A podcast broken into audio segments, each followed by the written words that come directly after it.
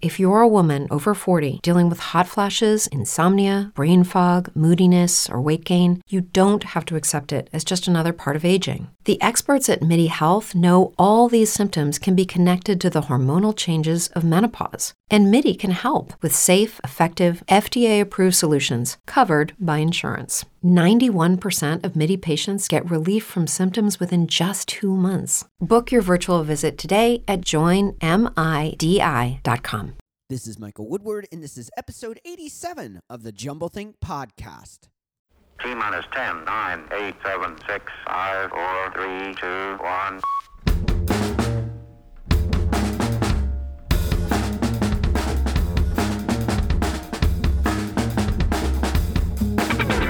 Welcome to the Jumblethink podcast, a podcast focused on telling the stories of dreamers, makers, innovators, and influencers. Along the way, we give you some tips and ideas of how you can chase your own big idea and dream and create the world you want to live in. Our guest on today's episode is Glenn Livingston. More about Glenn in a moment.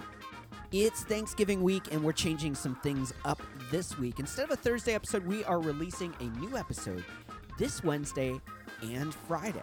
Our guest on Wednesday's episode is going to be Tom Mulé. Tom is an entrepreneur and the visionary behind iTrekkers. iTrekkers is a tool for booking online guided outdoor adventures. Their outdoor adventures are perfect for individuals, groups, and businesses. In this episode, Tom shares some really cool stories. He shares his love for the outdoors and adventure and how he made that into a business. He also shares about how pivoting your business at the right time can help it grow and sustain for the long term. This episode's a lot of fun, so make sure to check it out this Wednesday. We are so excited at Jumblethink to be launching our first ever idea camps. At the beginning of twenty eighteen, we are going to be launching our first ever virtual idea camp so that no matter where you're at, what your schedule looks like, you can be a part of something new and fresh. What you need to do is swing on over to jumblethink.com slash idea camp. Again, that's jumblethink.com slash idea camp. Sign that little form, and if you do it, you get entry for free for our first ever idea camp. We're super excited about this, and we want to make sure you're part of it. So swing on over to jumblethink.com slash idea camp to learn more today. Now let's jump into today's episode with Glenn Livingston.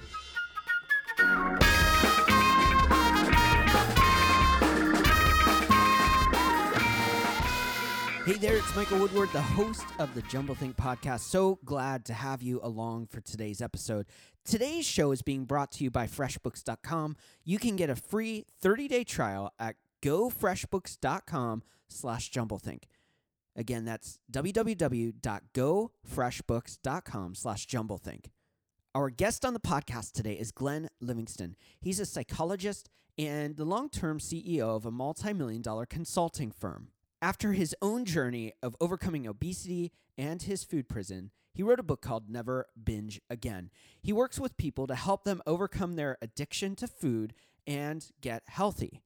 He's been featured on Chicago Sun-Times, The Star-Ledger, Daily News, The New York Times, Los Angeles Times, C B S Radio, W G N America, and U P N. You can check him out at never binge again dot com. In this episode, you might notice that I sound a little strange. I was really struggling that day with a massive cold. So I hope you enjoyed this interview, even through the weirdness of how I sound. Now let's join the conversation we had with Glenn Livingston. Our guest today is Doctor Glenn Livingston. Glenn, how are you today? I'm really good. I'm looking forward to the call. A lot of things to say. Looking forward to what you want to ask, what you want to say. So, um... please call me Glenn, and I'm looking forward to, to working with you today. We're going to talk about your book and your journey in a little bit, um, but you have kind of an interesting journey to your um, your research that you've done and, and the conclusions that you've made, observations, and the lives that you've helped impact. Tell us a little bit about your entrepreneurial journey, being a longtime C E O, and and how you kind of got into that space. You know, I've always considered myself a psychologist first and foremost. Um, and in the food space, by the way, I operate as a coach rather than a psychologist because I am some things I recommend that are maybe against the standards of care of my practice. But I'm, I'm from a family of seventeen psychologists and therapists and social workers, and you know, we always joke that um, if something breaks in the house, we don't really know how to fix it, but we can ask it how it feels. But, but uh, yeah. But all kidding aside, it was always the most important thing for me. When, when, when I was a kid, my, I heard my dad on the radio when I was four years old, and I asked my mom, "What's my dad doing on the radio?" She said, "Well, he's a psychologist." And I said, "Well, what's that?" And she said, "Well, he makes people happy when they're sad." And I said, "I want to do that." And I wanted to be on the radio, and I wanted to do all kinds of, um, I wanted to make a lot of people happy when they were sad. So it's, I, I now know it's not quite that simple, but um, that's basically what I look to do in my life. That's really cool. That's a, a an interesting way to explain it to a child. I love that. You know, it was the perfect way to explain it to a child. I, I, I, re- I really got it, and um, I went to show and tell that week, I think, and I told people about my dad. Oh, that's cool. He was on the radio, and so... Um, I still feel that way about him, by the way. Oh, that's really so, cool. So, I, um, I had spent a lot of years thinking I was just going to be a, you know, a guy who sat on the office or had people lay down on the couch, and I trained to be a couples and family therapist. And um, what happened though was that I, I married a marketer. Okay. I'm, I'm no longer married, but, but I married a marketer, and, well, she was training to be a psychologist, and she worked in industry. So she used to help Fortune one hundred companies to have these really soulful conversations with their customers and figure out, like, what their real needs were, um, what they responded to in advertising, um, how to change the product and change the advertising to meet their, you know, most deeply held human needs. And I thought that was fascinating. And um, so while I was training to be a clinical psychologist with couples and families, I also started to do some consulting for those companies with her. And because I had a quantitative bent, I, you know, in graduate school, I was asked to assist with the um, teaching on the multivariate modeling of human behavior, and basically means you try to put the soul into the machine, and you, you know, observe things and get all these ratings and then run all these statistical models. But because I really understood that, I was able to quantify um, a lot of the soulful things that she was talking about. And that was very appealing to these big companies, because while intuitively a lot of the C E Os, you know, and like C-level executives that were making these really critical decisions, because intuitively they believed her, they weren't comfortable making a fifty million dollars advertising decision or doing things like, you know, remember we did this big giant study on how to brand Bausch and Lomb on a worldwide stage. Like what, what did vision mean to everyone? Wow. Uh, And they weren't comfortable making those grand decisions without some really solid numbers in place. And they didn't want it to be just from simple surveys, because there's a lot of biases involved with surveys. So I, I would design these observational studies and run all these statistics. And um, I got, you know, I started making some money doing that. And I got a little popular. And um, I consulted for a lot of big companies, a lot of big companies. So not just in the food space, in all kinds of spaces. Now, you... spent uh, a while doing research. You worked with over, over I think it was forty thousand people on a self-funded research program around the world of obesity. Tell us about that that study, what you found, and where that's lead, led you. That's a little easier to understand if I tell you why I did it first. Okay. Um, see, I, I had an eating problem myself. I was a... I'm six foot four and reasonably muscular, and as a As an adolescent, I discovered it's almost like I had a superpower. If I worked out for two and a half, three hours a day, I could eat whatever I wanted to, like six thousand, seven thousand calories, no problem. I'd wake up weighing the same thing, or more or less. Yeah. And, um, you know, I was thin, more or less. And I, um, I found that when I got to graduate school, it was okay in college, but when I got to graduate school, I just didn't have the time to exercised for two and a half or three hours a day. I mean, I had patients and books to read and a dissertation to write, and I was married, and I had, I had a commute, and I like if I could find three days a week to do forty-five minutes, I was in I was in luck. Yeah. But, but I couldn't stop obsessing. I developed this addiction to food, and I just couldn't stop obsessing about eating that same level of calories and, you know, pizza and pasta and chocolate and lattes and, you know, whatever you could imagine. And I don't think we called it a latte back then, by the way. Yeah. Um, I'm, I'm fifty-three, so they, they just called it a coffee with a lot of milk. uh, or, or they were just starting. A- anyway, I couldn't stop thinking about it, and I'd be sitting there with, um, you know, with with a couple that was on the verge of divorce, like very high-risk work, or even worse, a lot of times they would refer me their adolescent children who, in a family that was troubled, were often very troubled themselves, and many of them were suicidal. Wow. And, you know, I, I really had to be one hundred percent present, but because of this food addiction, I was busy thinking, you know, when can I get a whole pizza? You know, wow. when, when, is the session, when is this session over? And, and so I, I mean, I never lost anybody, and I think out of like two hundred fifty or three hundred couples I saw, I think there were two that got divorced. Um, but, but, you know, so I was good anyway, but, um, but it really bothered me, and I felt like I wasn't in, in integrity. And so I went to psychologists, I went to psychiatrists, I went to Overeaters Anonymous, and there were little pieces of the puzzle here and there that helped, and there were very good, soulful conversations, and I'm not sorry that I did it, but it didn't solve the problem. Right. So one of the last things that I did, this was back in, um, in trying to solve it, this was back in two thousand one or so, when clicks were really cheap on the internet. I I recruited people to a survey, and I ran it for several years, um, and the survey was all about how the foods, to look for correlations between the foods that we had trouble um, controlling and various life satisfaction, work satisfaction, and personality variables. And I found some interesting things, and at the time I actually thought this would solve the problem.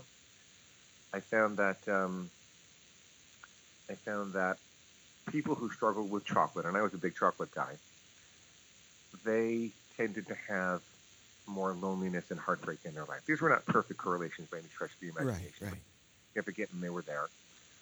Um, they tended to have more loneliness or heartbreak in their life.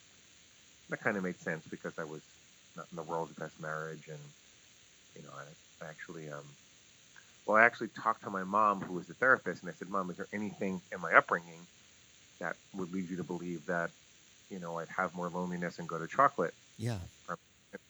So she said, this was an interesting story. She said, well, when she was a young mother, um, you know, when I was maybe one, two, two and a half years old, we were living in Washington, D C, and my dad was a captain in the Army, and he was terrified he was going to go to Vietnam. So not only was he busy, but she was terrified he was going to go to Vietnam, and and that her father, my grandfather, was missing for nine months. And so she was very depressed and wow. very overwhelmed. Yeah. And she said that sometimes she just didn't have the wherewithal to, you know, she said I was a colicky baby and digestive problems, and she didn't have the wherewithal to, ho- to hold me every time I cried or to feed me the, the right thing. And she liked chocolate, and so she figured I must like chocolate. So she you would keep a bottle of Bosco, Bosco chocolate syrup in a little refrigerator on the floor. Wow. And if she was overwhelmed, she'd say, "Glenn, go get your Bosco." Wow. And I would crawl over the, the refrigerator, and I'd suck on the Bosco bottle, and I would um, basically go into a into a chocolate coma, right? Um, and so you'd think that, oh my God, well, th- there is the match that struck the fire.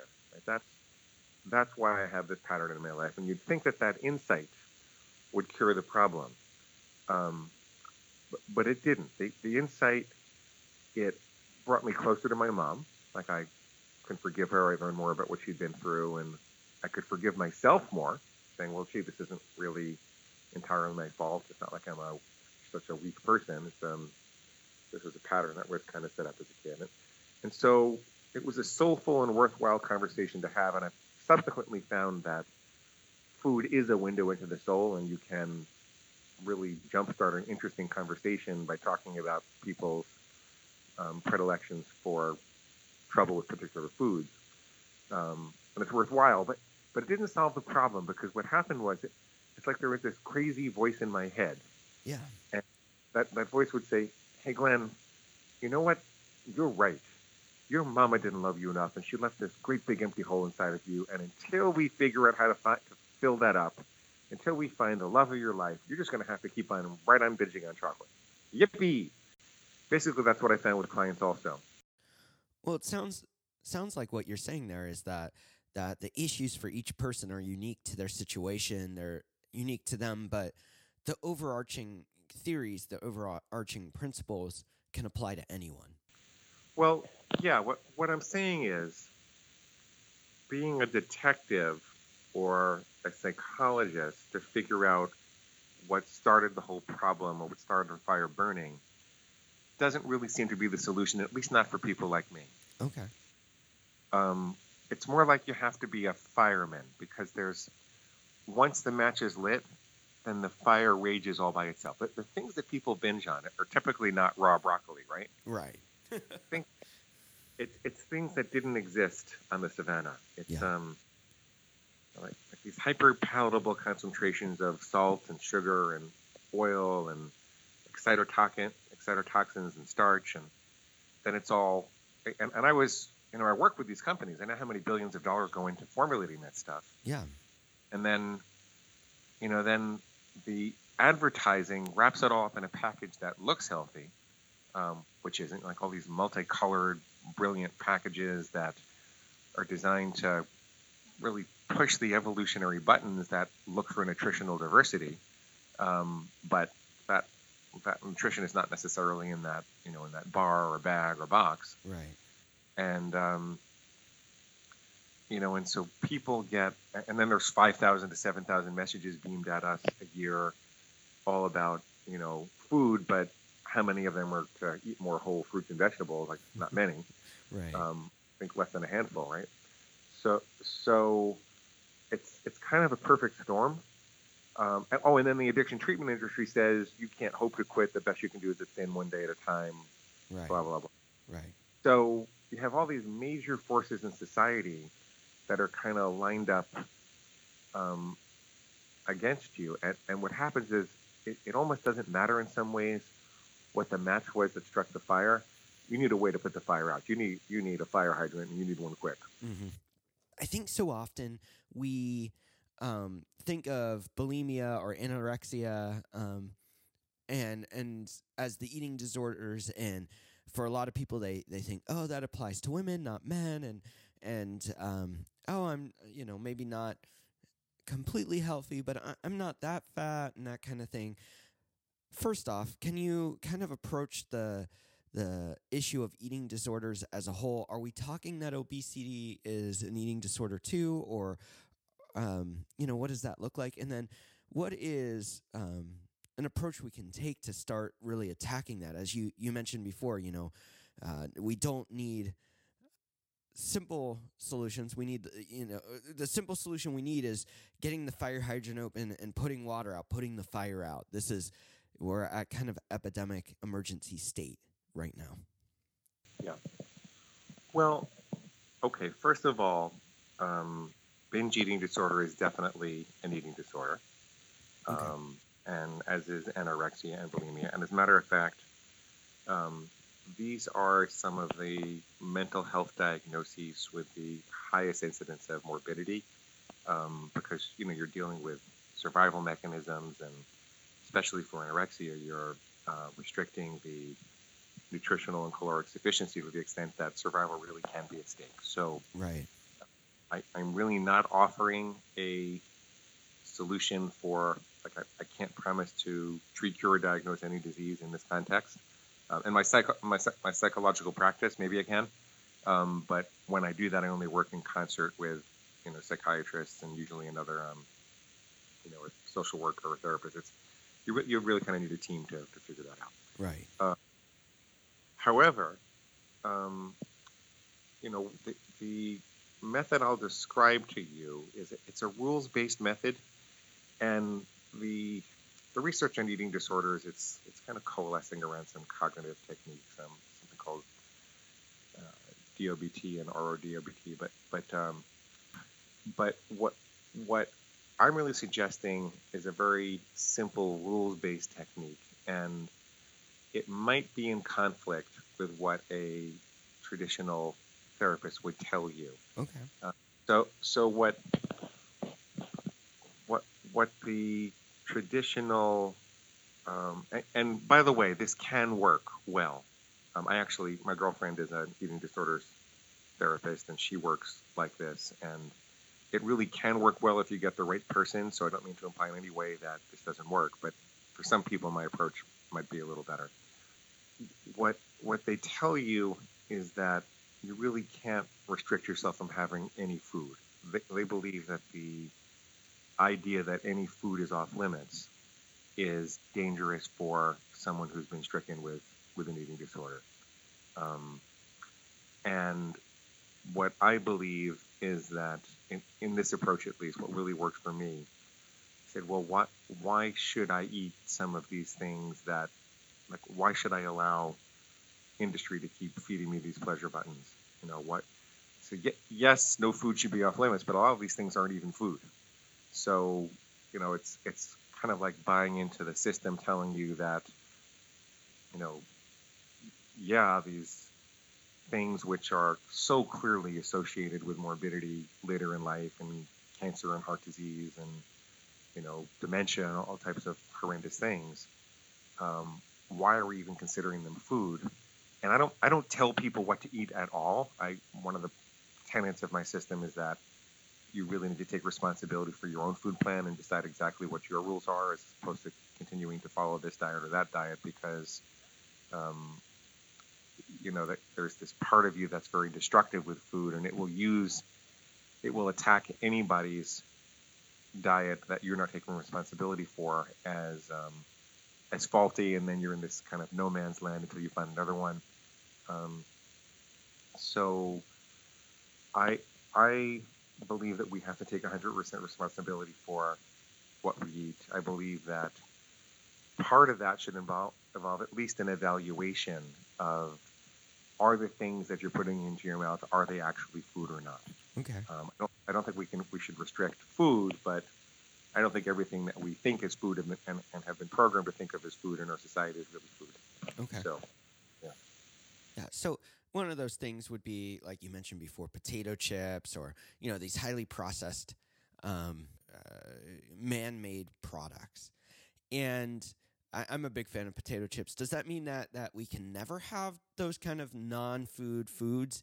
Uh, or is it like, you know, we're at the football, we're watching the Super Bowl, and it's like a once a time a year or a couple times a year kind of thing? Or, you know, how do we really set the proper boundaries of of balance with that?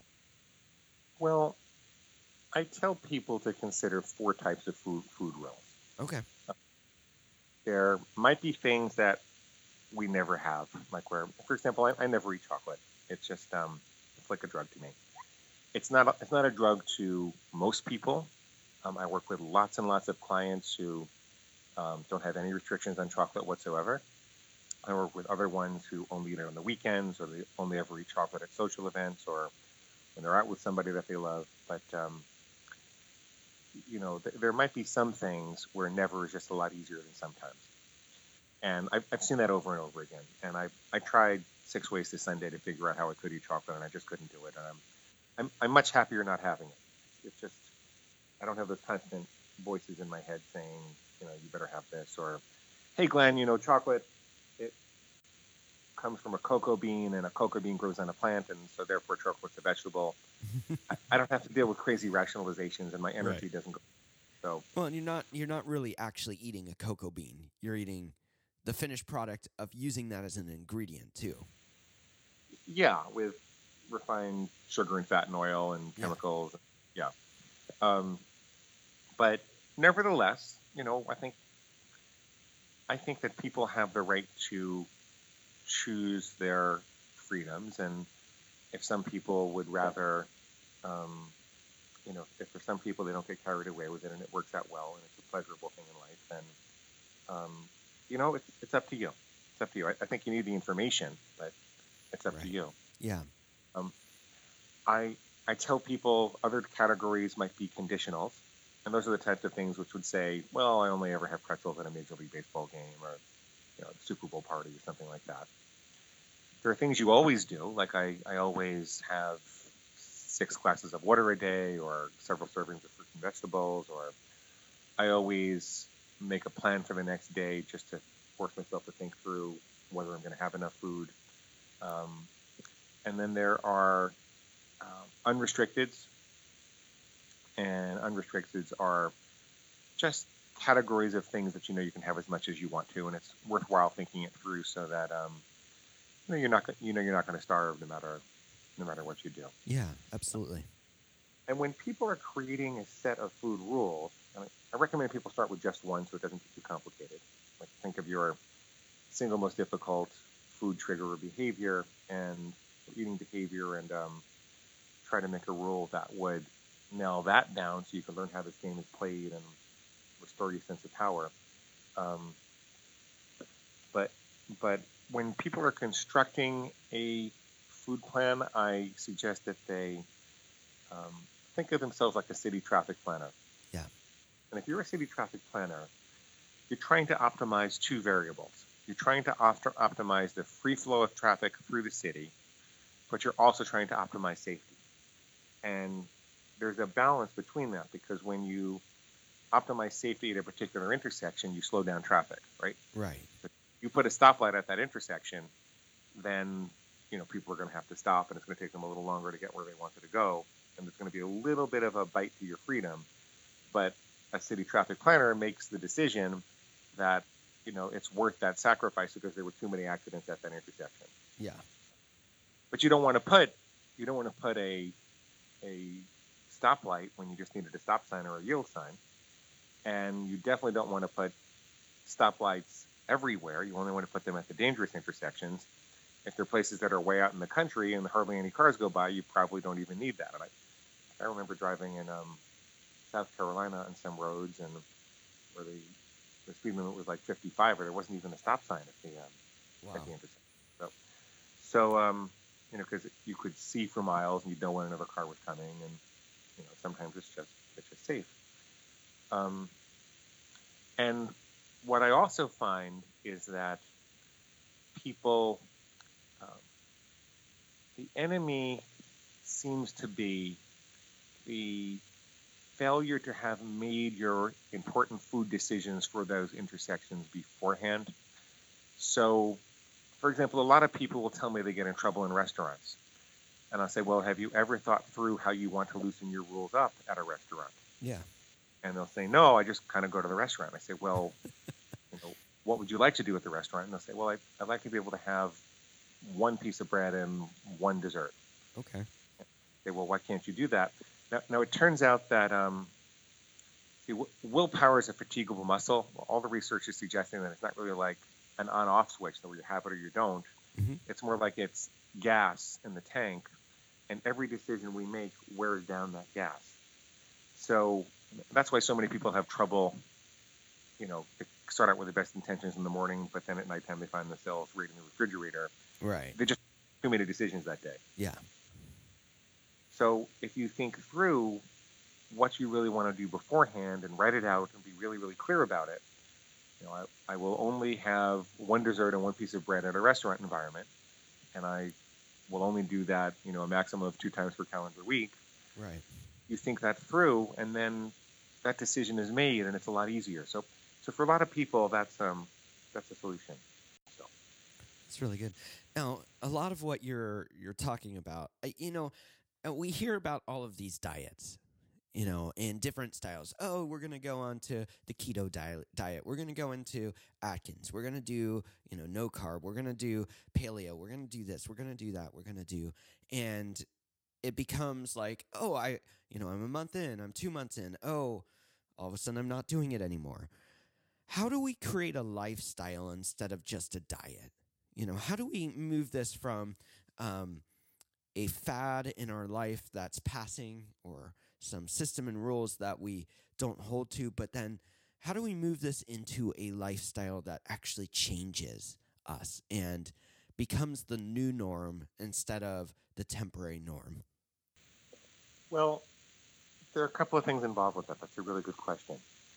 Um, and it has to do with developing character rather than following rules. Okay. So a lot of times I'll, I'll ask people, are you, um, what, do you think you could give up chocolate forever? And they'll say, no, I couldn't do that. And I'll say, well, could you become the kind of person who doesn't eat chocolate? And they'll say, maybe I could do that. Okay. The reason that resonates a little easier is that without knowing it, we have all developed characterological patterns that we incorporate into our self-identity, the kind of person we want to be, how we think of ourselves, um, that are just automatic and, and a part of who we are. Yeah. So, so for example, if you you walk into a diner and the waitress sits you down at a counter and there's no window at the counter, there's really hardly anybody in the diner right then. No one can really see you. Um, and she says, I'll be right back. I just got to get you a menu. And you notice that there's a ten dollar bill on the table because the last customer left her a tip and she didn't see it yet. Right. The question is, do you take that ten dollar bill? Right. And the overwhelming majority of people that I ask about that said, no, I never do that. And I say, why? No one's going to catch you. No one will know. It's pleasurable. It would benefit you economically. Um, why wouldn't you do that? And they say, well, I'm not a thief. That's her money, and she earned it, and yeah. I'm not going to. And I'll say, so there are pleasurable things right in front of you that you could get away with having that you don't do because you made a character decision without thinking about it. Right. They'll say, absolutely. That that so. So you need to um, you need to understand that what you're really doing is trying to become the kind of person who only eats chocolate on the weekends or, you know, has six servings of fruit and vegetables every day. You're, you're trying to build character and make it a part of you rather than um, white-knuckling a rule that you can just follow for a little while. Right. The other part has to do with people's fear of really drawing lines in the sand and defining these types of rules for themselves in the first place, because they'll say, well, I'm I'm going to inevitably fail, right? Like, like nobody's perfect, and I'm probably going to make a mistake, and right. then I'm going to feel really guilty, yeah. and then I'm going to beat myself up, and who needs that? So I'd, I'd rather just follow a guideline, and I'd rather eat when I'm hungry and stop when I'm full. Right. Um, and I'll say, well, that's a really good guideline to follow, I mean, nobody's going to argue with that, but... Um, So let's just, for argument's sake, talk about this fear of the rule. Because first of all, is it really healthy to, you know, to self-castigate and beat yourself up so much after you make a mistake? Now, right. now I have to introduce the concept here. Um, one of the things I figured out when I was learning about how to separate from the lizard brain was, first of all, that the rest of the brain is superior to the lizard brain. Okay. So... You know, our mammalian brain evolved to help us identify, well, gee, it's not all about eat, mate, or kill. It's about what impact does this have on the people that I love and the um, right. you know, the rest of the tribe, the rest of the herd. Um, and then the logical brain of the neocortex developed, and I'm, I'm bastardizing this if a neurologist hears this, but, yeah. but, but, you know, it developed to say, well, what are the long-term goals? And can you delay that action for a while so we can figure out how it's going to affect where we're going to be in six months or a year or two years? Right. And, and these brain structures evolved later over the course of millions of years to have the ability to inhibit the earlier structures. And that's the part that's missing from most people's understanding about how this all works. People think that addiction has to overpower you, that you don't have the control. But you really do. It requires right. some thinking work. You have to make these decisions, but what you really do. Um, so you have to start to eradicate these notions of powerlessness. But anyway, I decided I decided I was going to call my lizard brain my pig. Okay. I know that's a little embarrassing for a sophisticated psychologist, but um, decided I was going to call it my pig. I decided I was going to make a line in the sand that said, um, sa- said, for example, I never eat chocolate. I'll never eat chocolate again. Okay.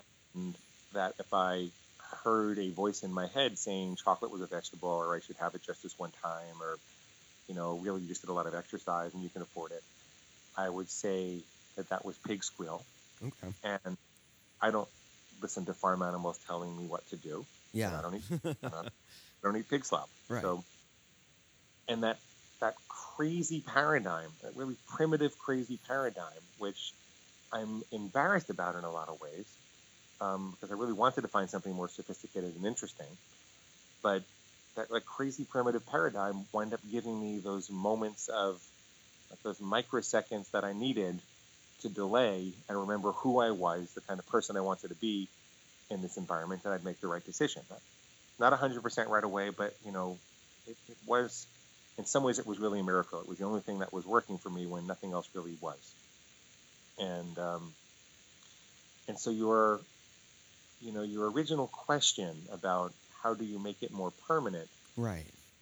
In part, at least in the solution that I've discovered, which doesn't work for everybody, but, you know, works for me and thousands of other people, was um, to make a decision to separate my constructive versus destructive thoughts about food. What What I really made a decision to do there was to say, look, this this this is destructive, this thinking about chocolate. This is not who I want to be. It's not the person I want to be in the world. It's not how I want to be around food. It's interfering with me being a psychologist. It's interfering with my relationships. I don't want to have chocolate anymore. Right. Um, and it, it turns out that this, that when you make that decision and you understand your destructive thoughts about food as kind of part of the not me, well, at that point, you start to recognize that the excessive guilt that comes after you make a mistake, it's really part of the destructive self. And yeah. and really binge motivated, because what the pig is trying to do is wear you down to the point that you don't feel like you're strong enough to resist the next binge. Okay. Um. It's like it's saying, oh, you're pathetic, you're too weak, you might as well just go have another chocolate bar.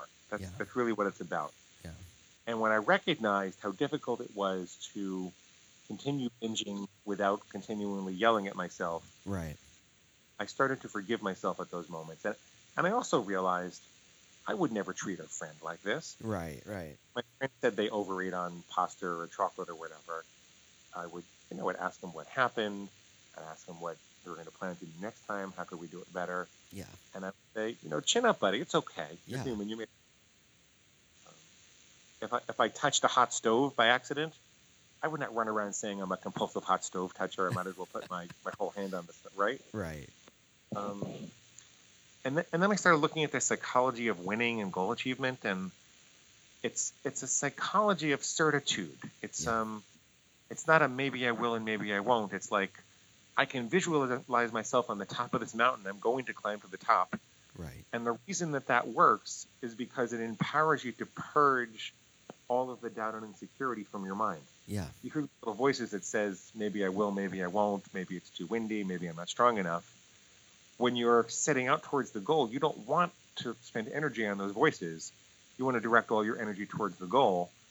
And then if you make a mistake, you don't roll all the way down the mountain to start again. You just, you know, wherever you fell down to, you get up, you brush yourself off, and you, you keep walking. If, if you keep doing that, eventually you get to the top. Right. So, so that those elements, the, the elements of um, character building, becoming a particular kind of person around food, deciding the kind of person you want to be, um, making a decision to separate your constructive versus destructive thoughts, and really cultivating a success identity rather than a fail, failure identity. Um, you know, and being willing to forgive yourself if you make a mistake and just get back up and do it again. You put those three things together, and now you're you're really developing a lifelong character that lasts, as opposed to, oh my God, I'm just trying to follow this rule and it's gonna it's gonna kill me eventually, you know? Right. So, absolutely. There's so much we could talk about uh, about this, and it's an important topic. Um, you've got a book called Never Binge Again. And um, tell us about that book and what someone might gain by reading it. Well, first of all, you can get a copy for free at my website, along with um, this philosophy sounds weird and kind of harsh when you talk about it in theory, but in practice, it's very compassionate and exciting. Right. So I, I recorded a bunch of sessions and I give them away for free. Um, so if they just go to never binge again dot com and you sign up for the reader bonus list, they can pick all that up. Oh, that's cool. Thanks. Yeah. Well, the book itself, it was originally a journal. See, it, it took me a few years to really work out the whole system, and there were so many different creative pig squeals that I was fighting. Um, you know, like, what do you do when the pig says, well, you feel confident right now, but inevitably, you know, you're not going to be able to maintain this. I'll, I'll get you tomorrow, or I'll get you next week. Right. Or get, get you in a year. Or you're going to forget. Or, you know, gee, you're not losing weight fast enough. Um, you know, this is obviously a stupid system. Or, um, there are so many different creative things that my pig said, and then, you know, my clients and my patients' pigs said. Right. That I went through a lot of journaling to figure out how to recognize those as squeals and, and, and ignore them. Um, and I never actually intended to publish the book. I was really just trying to figure it out for myself, and I did.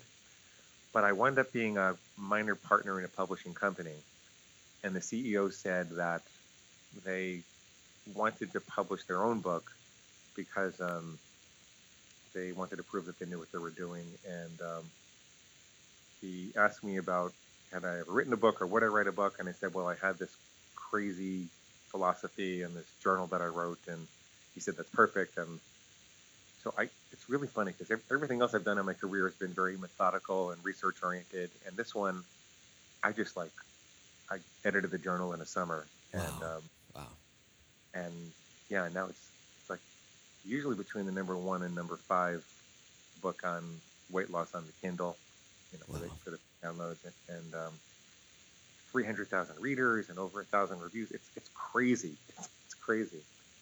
Um, so what what you really get by reading it is um, an understanding of how the whole system works. You get to save the work involved in figuring out your own pig squeals. Most people will say that they felt like I was reading their own thoughts to them in their head. Like, like, you know, because it turns out that I wasn't the only one that had these rationalizations, and there, it turns out that there are only a few dozen rationalizations overall that people use. And after probably just start repeating themselves. And, you know, so if you go on our forum or, you know, you look at what people are actually saying, it, it's all the same thing over and over and over again. Um, And I can save you that work. I can I can save you a lot of the work of having to figure that all out yourself. And I can also get you over a lot of the reluctance and fear that people have about kind of restructuring their thinking about food in this way. Yeah. Um, and I can give you a lot of freedom. I can give you the freedom to develop the, the plan that you want to. Um, so that's why I do that. I, I also set up a whole bunch of food plan starter templates. Um, like I said, I want people to take responsibility for their own food rules and their own food plan. I want them to start with just one.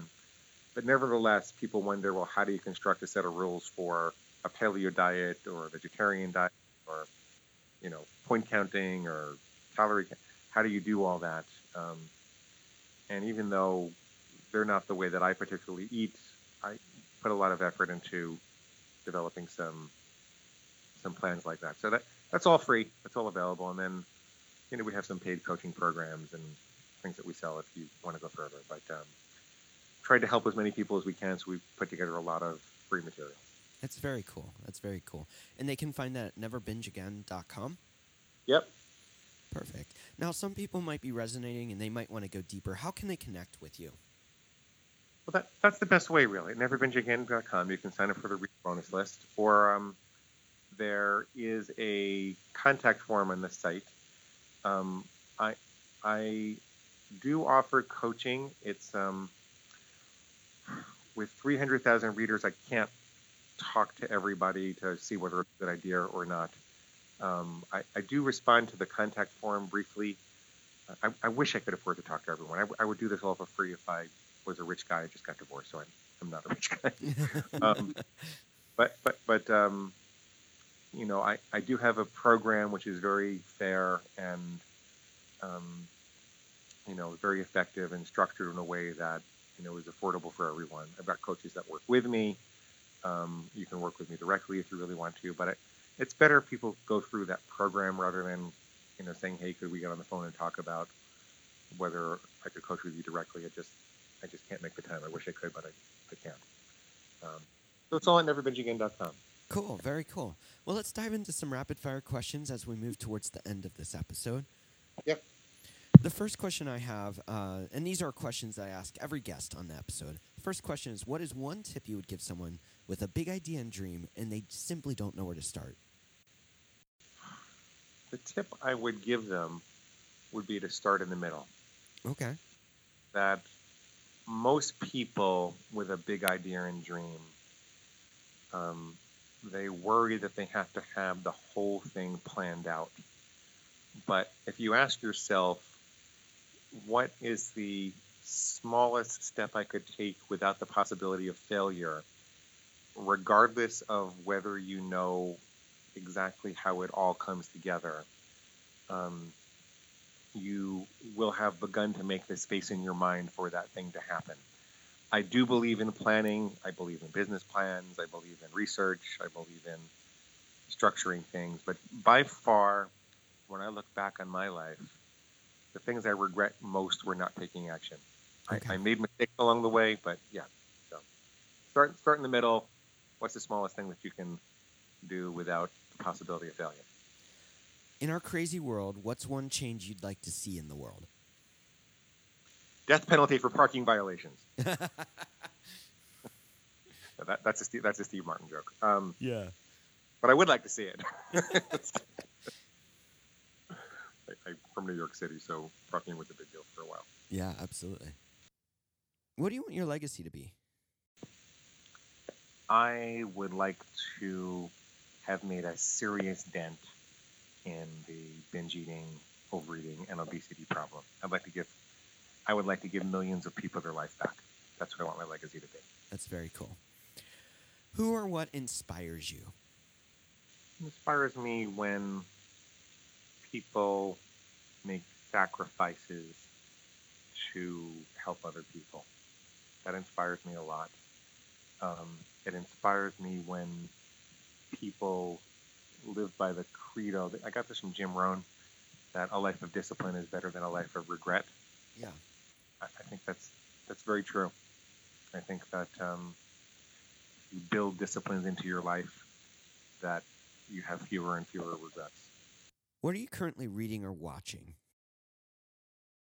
Um, well, I have a book called Wild Nights on my bed bedstand by, uh, who wrote this? Ross, no, Benjamin Reese.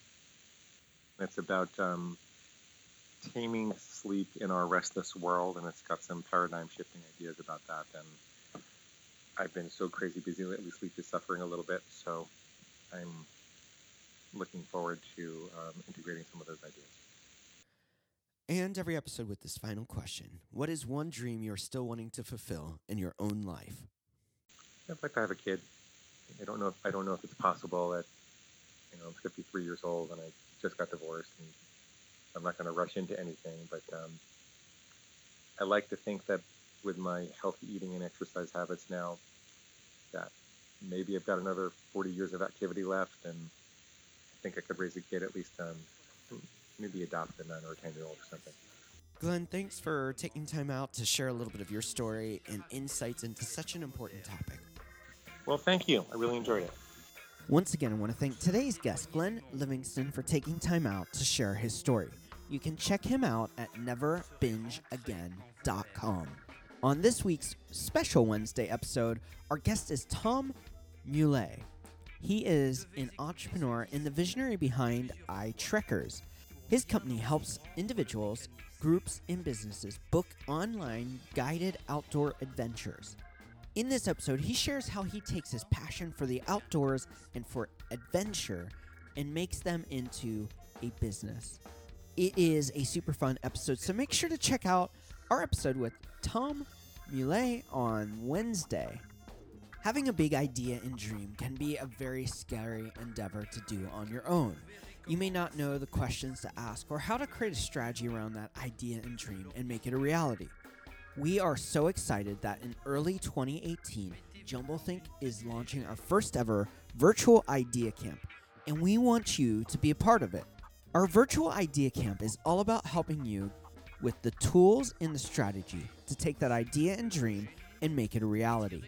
It's easy to get involved, and if you sign up today for some information, you'll be offered a free pass to our first ever virtual idea camp and free access into our private Facebook group. It's easy to learn more. Swing on over to jumblethink.com slash idea camp. That's www.jumblethink.com slash idea camp. We look forward to having you a part of our first ever idea camp. Thanks for tuning in to today's episode. We're so glad to have you along for the ride, and we can't wait for you to check out Wednesday's episode. Now go out there, create something awesome, and change the world around you. Les mères de famille, les enfants, peuvent également prendre un moment revitalisant dans quelques mois, lorsque vous aurez bien saisi la technique et que vous serez maître de votre corps. Vous pourrez vous décontracter même en travaillant.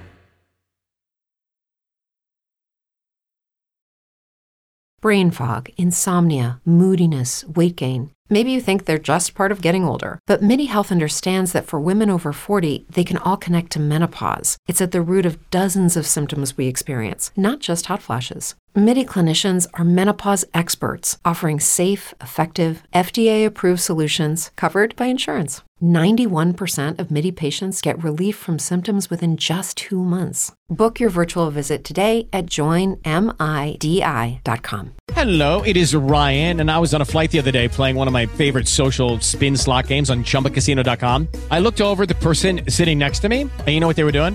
They were also playing Chumba Casino. Coincidence? I think not. Everybody's loving having fun with it. Chumba Casino is home to hundreds of casino-style games that you can play for free anytime, anywhere, even at thirty thousand feet. So sign up now at chumba casino dot com to claim your free welcome bonus. That's chumba casino dot com and live the Chumba life. No purchase necessary. V G W. Void where prohibited by law. See terms and conditions. eighteen plus.